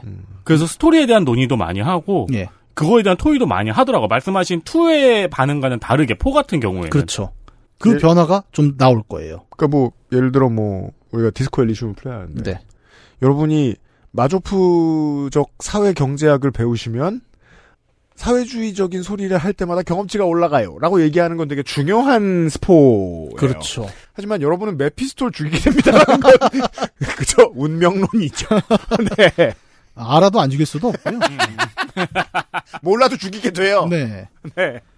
무엇이 기존의 선악 구도와 굉장히 크게 달라졌나를 한다면 제일 먼저 등장하는 게 게임의 최종 보스인 릴리트죠. 릴리트. 예, 릴리트는 그 hello 이거 하는 주인공이기도 하고 아 등장신 예. 있더라고요. 음. 정말 악마의 모든 것을 갖추고 있죠. 네. 그 뿔부터 시작해서 아 이거 4K로 보는 건 꽤나 감동적이구나라는 네. 생각을 했습니다. 심지어 성우는 뽀로로의 이선 성우님이죠. 아 노는 게 제일 좋았던 그러니까 노는 걸 좋아하면 악마가 됩니다. 그렇군요. 굉장히 저는 보고 아들한테 그 얘기 야 저렇게 노는 걸 좋아하는 대신 눈은 좋아졌네요. 아, 저 성우들 능력은 대단한 것 같습니다. 그, 아 등장신 임팩트가 꽤 인상 깊었어요. 네. 이 릴리트라는 이름은 어 의외로 익숙한 이름이에요. 악마 얘기할 때 많이 나오는 릴리스라고 그렇죠. 하면 조금 더 익숙한. 네. 특히 이제 한국에서는 에반게리온 팬덤들에게 그 지하에 박혀 있는 도그마에 있죠. 네네. 아담인 줄 알았지만 릴리스였죠. 실제로 뭐 성경의 외경이나 어, 기독교 설화 같은데 보면 릴리스라는 이름은 보통 뭘로 나오냐면 그 아담과 하와라는 이야기에서 하와의 전에 있었던 아담의 첫째 부인이다라는 음. 얘기로 많이 나옵니다. 그죠? 네, 그러다가 X. 뭐 예. X 예. 네. 모종의 이유로 뭐 싸워서 나와갖고 악마가 됐다. 뭐 이렇게들 이제 얘기를 많이 하는 저는 크리스천인데 그 얘기를 에반게리온에서 처음 봤어요. 아니 싸워서 나왔으면 악마였다 다시 천사가 돼야지. 그때부터 악마가 됐다는 건 정말 이상하다고 생각해요. 아, 왜냐면 예, 기독교 정전에서는 이걸 안 다루니까. 그렇죠. 예, 네. 예. 그러니까 기독교도 오래돼 갖고 약간 그 번외편 신화들이 굉장히 많죠. 네. 네. 기독교 신화만 모아도 되게 재밌는데 네. 기독교 연의. 예 이런 걸 사실 게임들이 엄청 활용을 하죠. 네. 그 애니메이션도 마찬가지고 어떻게 보면 에반게리온이 대표적이잖아요. 그 사해 문서 기반으로 해서 에반게리온은 거의 뭐 그 세기말 분위기랑 맞물려 가지고 떡칠을 네. 해놨죠. 그렇죠. 그렇게 이제 릴리스가 한국에서는 그 전에 좀 유명했는데 음. 뭐 아니면은 뭐 보통 릴리스라고 하면 그걸 먼저 떠오르죠. 뭐 새 버전이 release되었습니다. 근데 그건 아니고. 아, 그렇죠. release. 네. 네네 그 릴리트라는 이 악마는 4편에서 보면 딱 뭐라고 이제 강조되냐. 이 성역을 창조한 자가 누구였느냐. 음. 근데 어 아까도 얘기했지만 천사와 악마가 연합해서 이제 눈이 맞아서 만들었다고 했잖아요. 그렇죠. 천사에는 대천사 이나리우스, 음. 악마에는 릴리트 음. 이 두 사람이 주역이었던 거죠. 등장인물들이 막 생기고 있어요. 네, 등장인물이 복잡해집니다. 네. 그래갖고 실제로 게임 안에서 릴리트를 대하는 모습들은 두 가지예요. 이 악마야가 있고 음. 세계의 창조주로서 모시는 사람들이 나오게 돼요. 음. 그렇죠. 우리 편. 네. 그리고 릴리트의 행보도 가만 보면 되게 웃겨요. 주인공이 그 릴리트의 피를 맛보잖아요, 처음에. 네. 그러면서 릴리트와 생각이 공유되고 위치가 파악이 되는데 그러면 어느 정도 릴리트가 거짓말을 하는 건 아닐 거 아니에요. 그렇게 이어졌으면. 근데 릴리트가 계속 하는 얘기는 뭐냐면 곧 지옥이 다시 일어설 거다. 근데 걔들이 그냥 오면 이 성역은 파괴될 거야. 나는 이 세계를 만든 자다. 니들이 망가지는 걸 보기 싫다. 그래서 내가 할 건 뭐냐? 너희들에게 구원을 줄 순 없다 나는. 대신에 너희를 강하게 만들어서 다가오는 지옥의 위협에 대처하게 할 것이다라는 얘기를 해요. 지자체장 같은 소리를 하고 있어요. 성역 자치단체를 만들겠다는 거. 그죠? 그리고 앞에 가면 써 있습니다. Hell, welcome to you. 어서 오세요, 지옥입니다. 여기서부터 지옥입니다. 그렇죠. 네. 안녕히 가세요. 성역입니다. 안녕하세요. 삶이 희망 찾는 곳. 막 이런 나오잖아요. 네. 그래서 기존의 악마들과는 좀 달라요. 음. 기존의 악마라는 건 간단한 선악구도에서는 그랬잖아요. 인간을 없애라. 그렇죠. 아니 뭐 부장님도 해보시고 악마도 해보시고 이유도 없어요, 잘 보면. 아니, 인간, 인간 잘 없애지도 못하면서. 아니 근데 정합성은 맞아요. 애시당초 천사와 악마가 싸우는 게 싫어서 나와가지고 성역을 창조를 해놨는데 예. 얘네들이 성역을 부수고 또 싸울 거 아니에요. 네, 네, 네. 음. 그러면은 야 성역 니네가 여기서 조금 존재감을 발휘해 놓으면은 음. 전투를 억제할 수도 있지 않느냐. 그러니까 일종의 제갈량 같은 느낌인 거죠. 그러니까 천하 삼분지계. 그러니까 지옥의 입장은 이런 거죠. 네. 하여간 저 양비론자 새끼들은 결국 다 부시려 그런다니까. 그러니까 릴리트는 지금 네. 지옥의 입장하고 나- 다른 거잖아요. 달라요. 예, 오히려 지옥을 배신하는 입장인 거잖아요. 이거 어느 정도냐면 그래서 릴리트의 행보를 보면 그 메피스토의 딸이라 그랬잖아요. 네. 아 그렇게 생각하니까 아버지가 당한 꼴을 보고 좀 다른 생각을 할 수 있겠구나. 아버지는 수십억 번 죽었기 때문에. 아버지는 인간들이 싫다고 하셨어. 그래서 개발자한테 제발 나한테 아이템 많이 넣지 말라고. 네. 어 그래서 얘는 무슨 생각을 하냐면 아버지가 아직 그 약화돼서 부활을 못했으니까 음. 지금 잽싸게 내가 가서 아버지의 정수를 쪽쪽 빨아먹으면 내가 대악마가 될 수 있다. 음. 그럼 그걸로 인간들을 키워갖고 지옥도 박살내고 천사들의 그 천상도 박살내고 음. 우리 성역이 짱을 먹겠다. 아, 그 또 양쪽으로 다 박살내겠다는 마음이에요, 또? 예. 아. 그러니까 그렇게 하면 영원한 분쟁이 끝난다는 거예요. 아, 새 영역의 균형을 지키는 게 아니고? 예. 그리고 내가 짱을 먹겠다죠 거기서. 음. 근데 그러다 보니까 악마들하고는 또 얘기가 다른 거예요. 그렇죠. 악마들은 지옥을 키워서 다 잡아먹겠다는데 음. 말 그대로 제3 세력의 등장인 거죠. 음. 근데 재밌는 건 인간의 입장이라는 겁니다.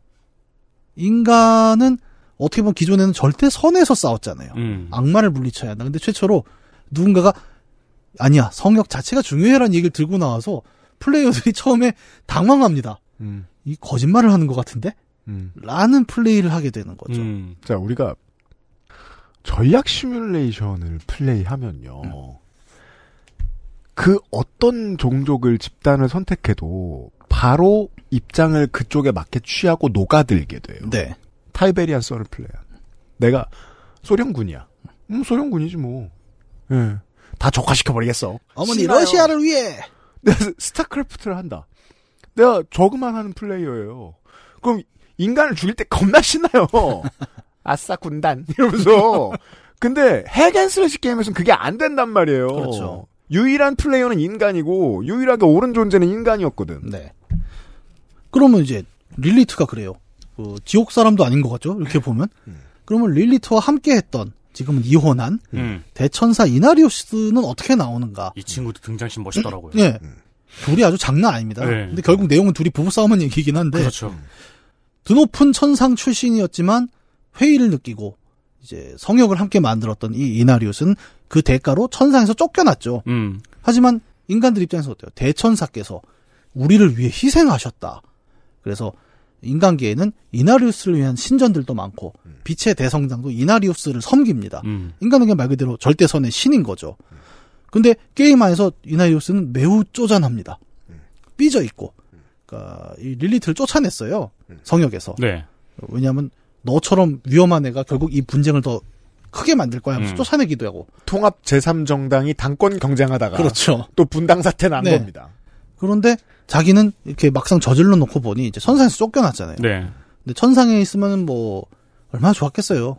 이름이 천상인데. 음. 근데 여기 와서 이제 그지 같은 인간들과 같이 살라고 보니 그리워진 거죠. 그리고 막 지옥 가서 막 공원도 당하고 그랬잖아요. 예, 예, 예. 그죠. 지금 복당을 시도하고 싶습니다. 돌아가고 싶다. 네. 나는 돌아가고 싶은데 어떻게 하면 돌아갈 수 있을까라고 고민을 했을 때 어, 이나리스의 결론은 그거예요. 이 인간들을 똑같이 릴리스와 마찬가지로 키울 겁니다. 힘을 주고 음. 키워서 내가 이들을 갖고 지옥을 박살낸 다음에 음. 개선 장군으로 천상에 돌아가자. 아. 가만히 있자. 릴리트는 인간을 키워서 천국과 지옥을 다 박살낼 거야. 네. 이나리우스는 인간을 키워서 지옥을 박살내고 천국과 성역만 남길 거야. 네. 그러면은 인간 입장에서는 리- 이나리우스가 좀 띠껍네요. 그쵸. 근데 어, 인간들은 여전히 빛의 대성당을 섬기고 있고 종교로서. 그렇죠. 천사와 악마니까 일단. 네네네. 그 묘한 분위기가 형성이 돼버리는 거죠. 그래서 게임을 하다 보면은 원투 쓰리의 선악구도와는 굉장히 다른 어떤 순간을 접하게 됩니다. 그리고 이 다름이 디아블로 4의 스토리의 중심이에요. 음. 예를 들어서 스포가 있다고 제가 말씀을 드렸죠. 플레이어는 플레이를 하다 보면은 중간에 계속 어떤 늑대가 자기를 도와줘요. 음. 릴리트가 막 환영 속에 나를 가두거든요. 아. 근데 그 환영의 탈출구를 어떤 늑대가 와서 만들어줍니다. 근데 나중에 밝혀지는 건 이 늑대는 메피스토입니다. 25년 만에. 네. 늘 죽이다가. 네. 아, 그, 환생이 한번 잘못됐나? 아낌없이 주는 나무죠. 아이템- 세상에 나쁜 메피스토는 없다. 근데 어떻게 보면 그 메피스토펠레스라는 그러니까 오리지널 악마의 컨셉 자체가 그 단테 신곡에도 나오지만 굉장히 교활한 악마거든요. 메피스토라는 이름은 보통 그렇습니다. 그러니까 네. 인간을 교묘한 말과 논리로 설득을 해서 어, 내가 악을 저지르는 게 아니라 되게 당위를 갖고 행동하게 만드는 악마로서 유명해요. 그렇죠. 원래 그런 게 메피스토였는데 이 제 2에서 아이템 셔틀이 되면서 조금 이미지가 망가졌죠. 솔직히 말하면. 아, 이제 아무리 무섭게 만들어도 카리스마가 안 사는군요. 예, 오죽하면 디아블로 2의 메피스토가 나중에 블리자드의 그 올스타 프랜차이즈 게임인 히어로즈 오브 스톰에 참전했을 때 별명이 장구벌레였어요. 그렇죠. 그 생긴 게 장구벌레 같다고. 근데 단테 신곡에 나오는 메피스토의 그 뭐랄까 아우라를 생각해 본다면 그가 장구벌레가 되는 건 매우 이상한 일이긴 해요. 근데 디아블로 4에서는 그 메피스토가 좀 자기 원래의 아우라를 되찾습니다. 그래서 플레이어로 하여금 그렇게 만드는 거예요. 어, 정말 이 새끼 말이 맞는 건가? 계속 그런 거예요. 어, 릴리트가 무슨 생각을 하는지 나 알아. 넌 그게 매력적이겠지. 하지만 그렇게 하면 결국 너네도 파멸할 거야. 입장은 이미 설명되었습니다. 네. 왜냐면 리터럴리 지금 자기 딸이 자기를 잡아먹으려고. 그렇죠. 네. 심지어 제가 가장 놀란 건 그거였어요. 메피스토가 나중에 그래요. 너랑 나는 적이야. 넌 인간이고 난 악마잖아. 음. 하지만 우리에게 공동의 적이 있잖아. 쟤는 나도 파괴하고 이 세계도 파멸할 거야. 그럼 우리는 손을 잡아야 돼라는 얘기를 하는 거예요. 음. 근데 저는 약간 이때 설득당했어요. 어, 진짜 메피스토구나. 원래 원작의 악마 메피스토는 이런 식으로 사람을 설득했단 말이죠. 음. 설득당하면서 어 메피스토 맞네라는 생각을 할 정도로 더 이상 나에게 아이템을 떨구는 그가 아니네. 네. 그리고 굉장히 많- 저는 만약에 포에서 장점 하나 꼽으라면 이 메피스토의 재등장이거든요. 너무 훌륭했습니다. 프랑스 있어요. 국민 전선을 상대하는 좌우 합작이죠. 음. 일단 이거 맞고 싸우자. 네. 그래서 어 이런 선악구도의 기독교적 세계관에서는 정말 볼 수 없는 장면이 나오는데 대악마 메피스토가 플레이어 캐릭터를 축복하는 장면이 나옵니다. 어. 와 이건 정말 놀랐어요 저도. 음. 이런 식으로 좀 다루지 못하죠 일반적인 게임들은. 근데 그 시도를 한 걸 보면서 오 야 이거 스토리가 정말 의미가 없는 게임인데 이 정도면 의미가 있다. 메피스토가 인간을 축복해? 공공의적인 릴리트를 잡기 네. 위해. 네. 왜냐면 디아블로에서 보스의 위상은 전투력과 HP 말고 표현되지 않아요. 네. 근데 이건 아니네요. 네. 거기 이제 아이템 테이블도 좀 있는데. 그러니까 우리가 이제 그 one에서 네. two에서 slasher를 기억하는 이유가 그거란 말이에요. 그쵸. 그냥 싸우기 무서우니까. 그걸로 따지면 메피스토는 하나도 안 무섭거든요. 네. 메피스토가 인간을 축복했다는 건 게임 안에 또 다른 장면과 엮이는데 대천사 이나리우스에게 릴리트를 물리치기 위해 힘을 받으려고 플레이어가 축복을 받으러 간 적이 있어요. 네. 거부합니다. 축복을 해주세요. 그러니까 가라 그냥 이래요. 음. 이 둘이 확 대비되거든요. 회동을 거부한다. 야 내가 이제 정치 그 정치 시사 팟캐스트랑 안 자꾸 얘기하니까 뭔 얘기라도 글로 가. 그 이제 나 김백일 지키는 중이야. 확실히 이나리우스가 약간 박근혜인 게 처음에 사실 네팔렘들의 힘을 약화시킨 것도 이나리우스였잖아요. 뭐 약화시키기보다는 저절로 약해진 것도 음. 있고요. 예. 어쨌든 그런 좀 독특한 상황을 four가 만들어준 거예요. 그래서 이런 세계관 같은 걸 좋아하는 분들은 어, 사편에 굉장히 큰 희망으로 이 스토리텔링을 꼽기도 합니다. 어, 기존에 못 보던 어떤 장면인 거거든요. 그러네요. 특히 악역은 저는 최종 보스 릴리트보다도 이 메피스토가 굉장히 매력적인 캐릭터가 돼버린 거죠. 그러니까 게임 최 엔딩에 가보면 이제 어떤 꼬마 하나가 이 메피스토의 영혼석을 갖고 탐구하러 어딜 도망갑니다. 근데 그 주변에 계속 검은 늑대가 이렇게 확 돌면서 가거든요. 음. 다음 편의 보스는 아마 확장팩의 보스는 메피스토가 될것 음. 같은데 어, 이제 더 이상 아이템 셔틀로서의 이미지가 아니라 좀 진 최종 보스 음. 같은 형태로 돌아올 거라는 기대감도 좀 있죠. 근데 이런 상황 속에서 플레이어는 그래서 게임 최후반부에 뭘 맞이하냐면 성전 기사단 있죠. 빛의 최전사들이죠. 네. 그들이 플레이어를 공격하기 시작합니다. 그렇죠. 예. 성당 수도원장이 저 새끼는 이단이다. 아, 메피스토의 축복을 받았으니까. 예. 저 파문당했다. 죽여라. 라고 그들이 나한테 몰려오기 시작을 해요. 그래서 이 게임의 핵심은 결국 파밍이잖아요. 네. 파밍 대상에 성전 기사단도 들어옵니다. 아, 선악을 바꾸기 위해선 아이템을 어디에 넣어야 되는지를 블리자드가 알았군요. 그렇죠. 이게 되게 재밌는 장면인 거예요. 역사적으로도 그렇죠. 네. 서구가 십자군의 악마성을 발견한 게 그렇게 오래되지 않았어요. 그렇죠. 그리고 그걸 인정한 지도 그렇게 오래되지 않았어요. 근데 그걸 알아보는 순간부터 재밌어지거든요. 음. 네. XSFM입니다.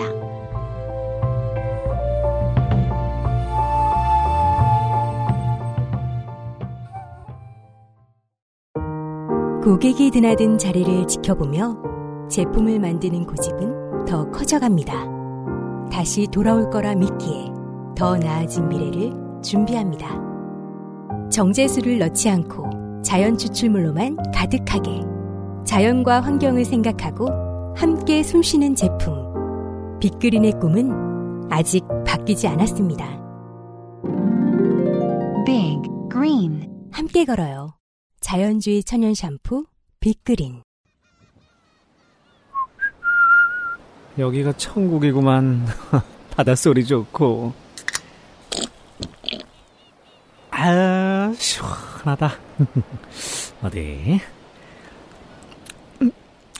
음, 맛 좋다. 여보, 지금 거실에서 뭐해? 바다, 그리고 술. 맥주만 있으면 뭐해?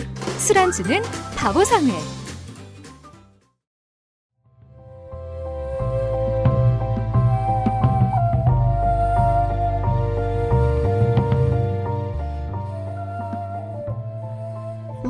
갑자기 그러니까 이 심플한 스토리만 필요했던 디아블로가 이런 이야기를 꺼내 들었는가? 어떻게 보면 우리는 그 오랫동안 선악의 이분법이라는 구도 안에서 이제 액션, 전투, 갈등들을 많이 표현한 걸 익숙하게 받아들여져 왔어요. 아까 얘기한 뭐 그 기독교 시절에 이단 문제, 뭐 지하드라던가 아니면 십자군 전쟁 같은 성전의 문제들도 그렇고. 네. 근대로 오면 뭐 2차 대전이 대표적이죠.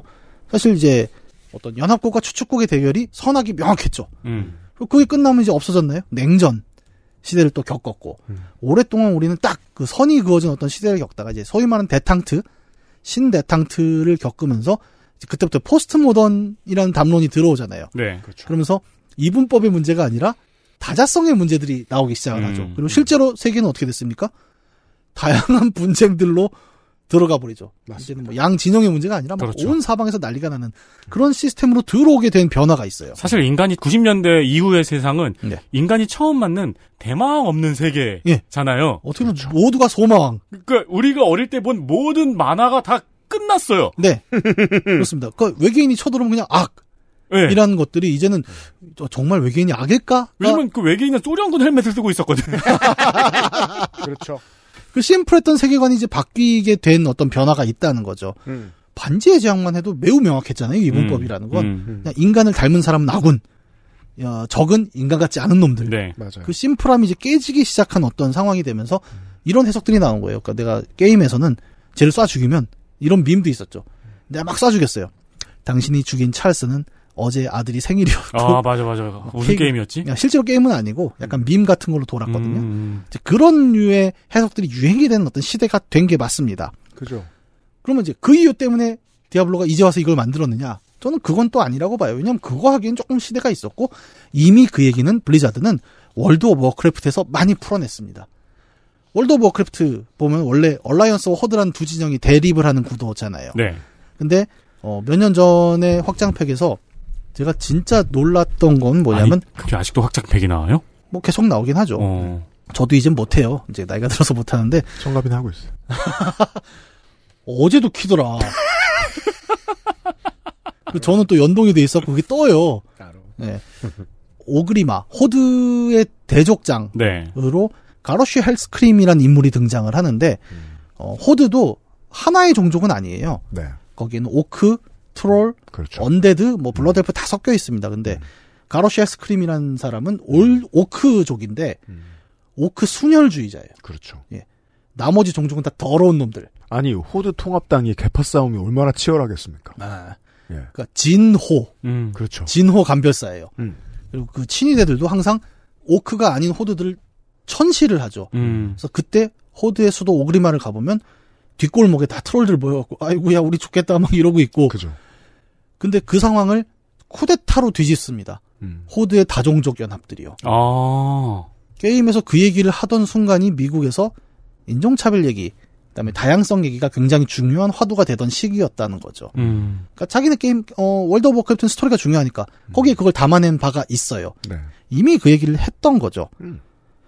근데 디아블로는 왜 이제 갑자기 선악이란 이분법을 던지고 다른 얘기를 들고 왔는가라고 생각했을 때 저는 왜냐하면 영원히 선악만 붙들고 있어도 되는 지구상의 마지막 게임이 디아블로인데. 그렇죠.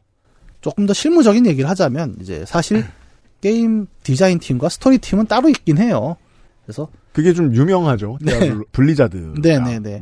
그리고 이 스토리텔링 팀은 아무래도 작가로서의 정체성이 좀 강합니다. 네. 그러니까 작가라는 거는 항상 동시대를 고민하는 부분이 좀 있죠.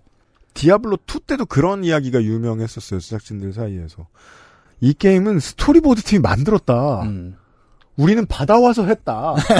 스토리 팀이 뭐 해주면. 네. 예. 근데 캐릭터 디자인을 보면은 약간 의도가 숨어 있는 게 예.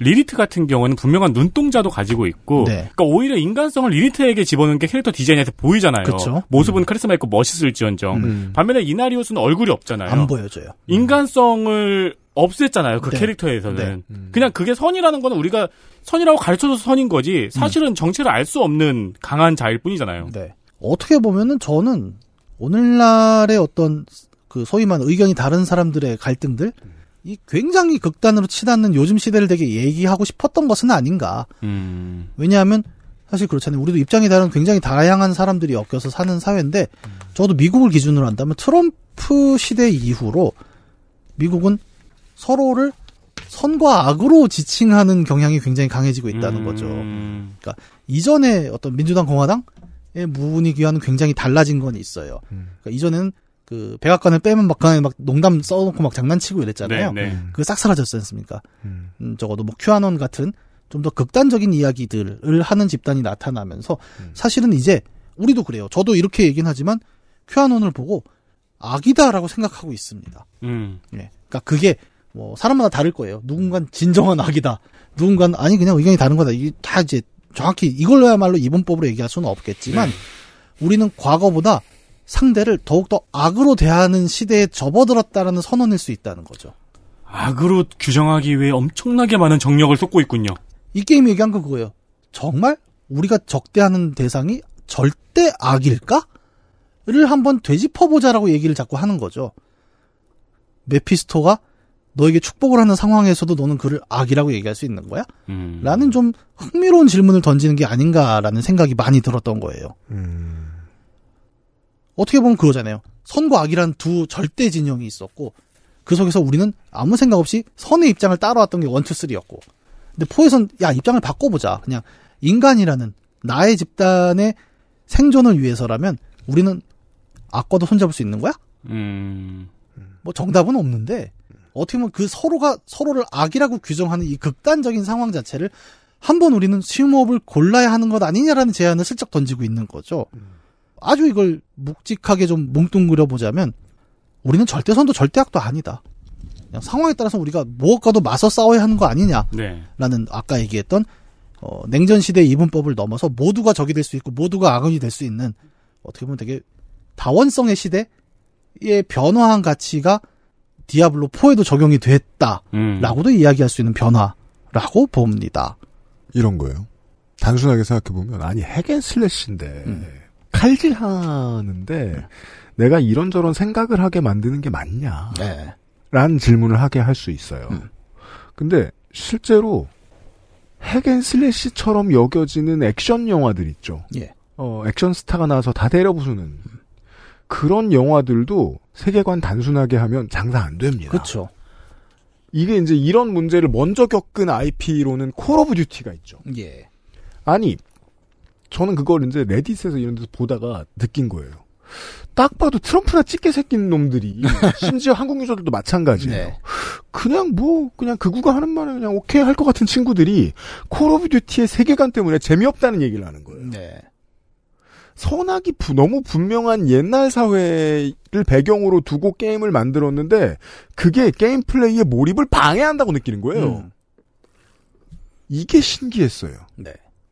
디아블로를 만드는 이 팀, 보통 팀 3라고 부른다고 하죠. 블리자드에서.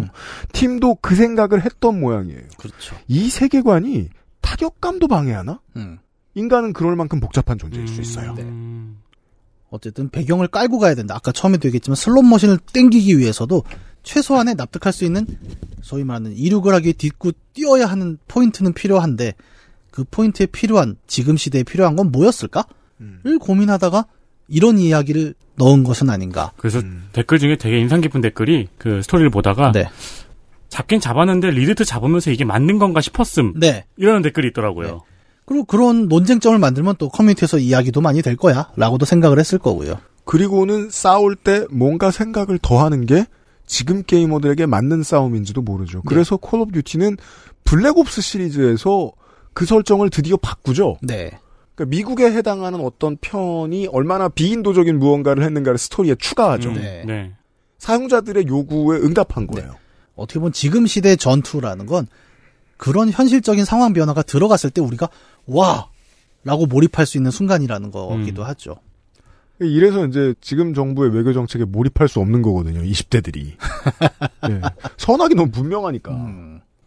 그리고 그러니까 우리가 여기서 지금 이나리오스 리리트가 하는 노력을 보여주고 있잖아요. 네. 악으로 규정하기 위해서 최선을 다하고 있잖아요. 맞습니다. 그러니까 카르텔이라는 단어는 정확히 지옥을 가리키는 말이기도 해요. 네.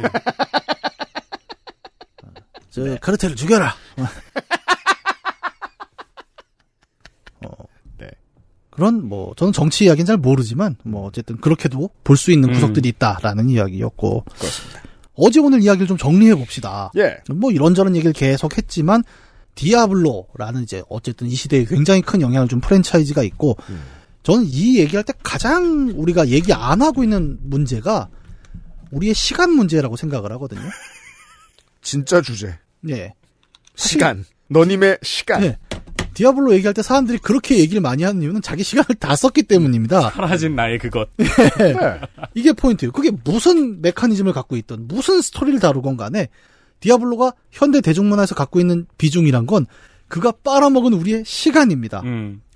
한 가지 책을 하나 소개할게요. 그 조너선 크래리라는 사람이 쓴 한국어로 번역이 된 책인데 24.7 잠의 종말이라는 책이 있습니다. 이 책은 이제 잠은 현대 자본주의 사회에서 어떻게 사라졌나? 라는 이야기를 하거든요. 그래서 조명이라는 게 24시간 켜지면서 공장은 2, 3교대를 돌리기 시작을 하면서 그렇죠. 예. 인간의 잠자는 시간을 깨어있는 시간으로 바꿉니다. 그리고 그게 되면서 산업은 24시간 생산력을 유지하게 돼요. 소비자들도 밤에 나오고요. 네. 그리고 두 번째가 지금 얘기하신 그거죠. 소비자가 밤에 쇼핑을 할 수 있게 됩니다. 그러면서 시장이 더 오랜 시간 매출을 유지할 수 있게 돼요. 그렇죠. 이는 궁극적으로 자본주의가 대적하고 있는 시간이 여가 시간이 아니라는 점을 드러내거든요. 그러니까 인간의 시간은 세 덩어리예요. 하나는 노동 시간. 음. 그리고 기존의 자본주의에 대한 비판에서 주로 뭐 했어요? 여가 시간을 얘기했죠. 네. 근데 이 둘 모두 자본주의에 포함되는 시간인 거예요. 이제 그럼 남은 건 잠. 잠밖에 없었습니다. 아. 잠자는 시간은 자본주의에서 포획하기 어려운 시간이에요. 네. 인간이 어떤 활동도 하지 않으니까. 극히 소수의 산업만이 잠을 통해 이윤을 취합니다. 그리고 산업혁명기의 전기의 발견이 이 잠을 줄이기 시작을 했고 음. 오늘날 전자 미디어의 발전은 우리로 하여금 어떻게 합니까? 잠을 줄여서 게임하게 만듭니다. 음. 잠을 줄여서 드라마를 완독하게 만들고요. 밤새워 봤다. 밤새 플레이했다. 라는 것은 잠 시간을 가지고 미디어 플랫폼들이 전쟁을 치르고 있네요. 넷플릭스도 페이스북도 트위터도 음. 스팀도 플스도 예. 여러분 자기 전에 누워서 계속 스마트폰 하는 그렇죠. 있어요. 여러분의 잠 시간을 가져다가 생산이든 소비든 결국 자본주의의 틀 안으로 돌리고 있다는 매일 거죠. 새벽에 하는 소리죠. 네. 아우 침대 누워서 보지 말아야지. 아, 네. 그토록 다짐을 했건만 음. 뭐 이런 노래 가사가 있었는데 그리고 뭐, 뭐 유익한 것도 안 보잖아요. 쇼츠 그러니까 그리고 저는 스팀덱을 붙들고 누워있죠. 매일 밤. 예. 어떻게 보면 디아블로가 그 시간을 빨아먹는 어떤 순간, 그러니까 우리가 디아블로 같은 게임 하면 정신을 잃잖아요. 네. 막 밤을 새고. 정신을 잃어요. 예. 그 디아블로 밈 중에 옛날에 제일 유행했던 게 그거였어요. 네. 친구가 CD를 선물해서 컴퓨터에 넣었대요. 음. 정신을 차려보니까 자기 군대 와 있는 거예요. time warp. 예. 네. 그런 디아블로는 그 시간을 소비하게 만드는 측면에서 대단했죠. 음. 그리고 많은 사람들이 시간을 썼는데 그 그냥 소비되던 시간을 부분 유료 결제라는 이름으로 붙인 게 이제 오늘날의 온라인 게임 산업인 거고. 음. 네. 그러면서 단순히 시간을 쓰는 것이 아니라 그 쓴 시간이 화폐로 환산되는 어떤 시스템이 본격화됐다라는 맞아요. 흐름은 예, 현대 자본주의에서 매우 자연스러운 흐름이었다는 겁니다. 음. 그래서 디아블로는 어, 요즘 게임을 놓고 보면 굉장히 착해 보이는 게임이에요. 왜? 시간은 그냥 쓰게만 만들었죠. 그렇죠. 요즘처럼 그걸로 돈을 빨아먹진 않았지만 음, 단한 네. 번만 사니까요. 한편으로는 이 시스템의 창조자이잖아요. 그렇죠. 이 얘기를 뒷부분에 스토리랑 붙여봅시다. 그럼 얘는 그 자체가 릴리트예요. 오늘날의 온라인 게임 시스템을 창조했어요. 그 원천이면서도 정작 이 시스템과는 다른 길을 걷고 있는. 음. 그래서 우리가 온라인 게임들은 욕하면서도 정작 디아블로 2는 아름다운 고전 게임이었지라고 추종하게 되는. 아니 이게 이렇게 가서 붙나? 릴리트는 곧 디아블로 프랜차이즈고 여기서 말하는 디아블로 프랜차이즈란 디아블로 프랜차이즈가 앞으로 알려주었던 미래네요. 그렇죠. 20년 전에. 네. 그런 의미라면 이 디아블로가 지금 보여주는 걸어온 길과 마지막 4편에서 보여준 이 스토리텔링의 뒤집기는 저는 일관성이 있습니다. 네 매우 놀라운 매치를 좀 보였다라고 생각하는 편입니다. 음. 왜냐하면 릴리트 같은 캐릭터가 저는 이거 말해도 돼요. 네. NC나 넥슨의 게임에서 나왔으면 사람들이 코웃음을 쳤을 수 있다.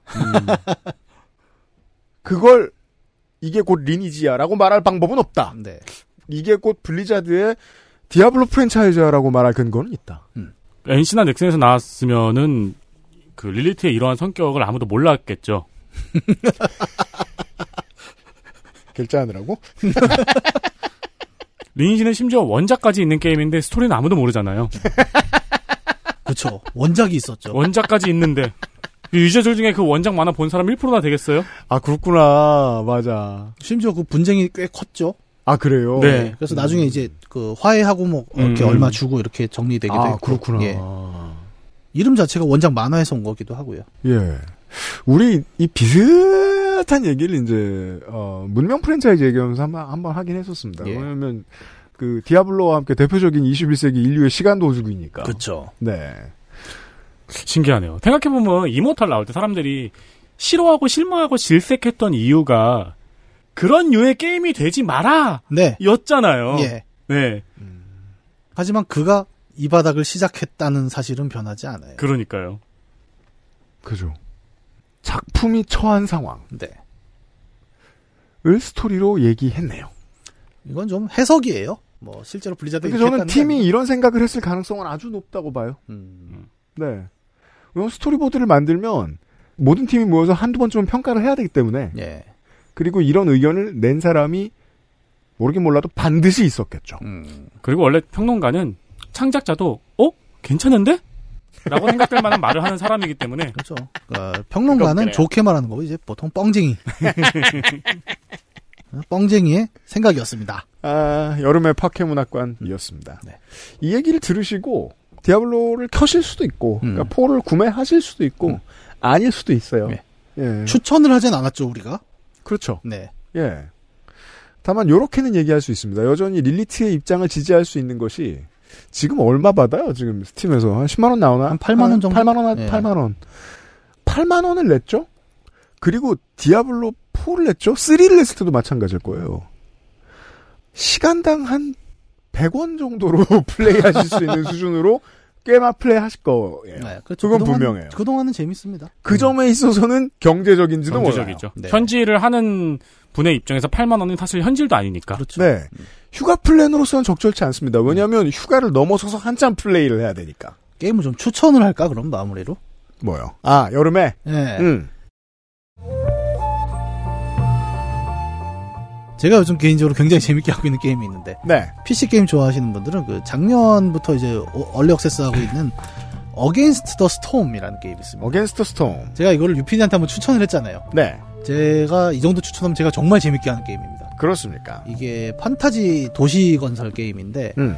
어, 여름에 휴가 때 하시면 좋은 게 일단 무대가 그래요. 비 오는 숲입니다. 어. 그러니까 40년 동안 비가 오는데 네. 40년에 한 번씩 대폭풍이 왔고 전부 리셋이 돼요. 음. 근데 이 건설 경영 운영 좋아하시는 분들은 아시겠지만 이런 심시티류 혹은 뭔가 city builder류의 게임들이 나중에 지루해지잖아요. 음. 근데 얘는 그게 없어요. 왜냐하면 roguelite가 붙어서 음. 어느 정도 짓고 나면 한 스테이지가 완료가 됩니다. 음. 그리고 그게 한 40년 지나잖아요.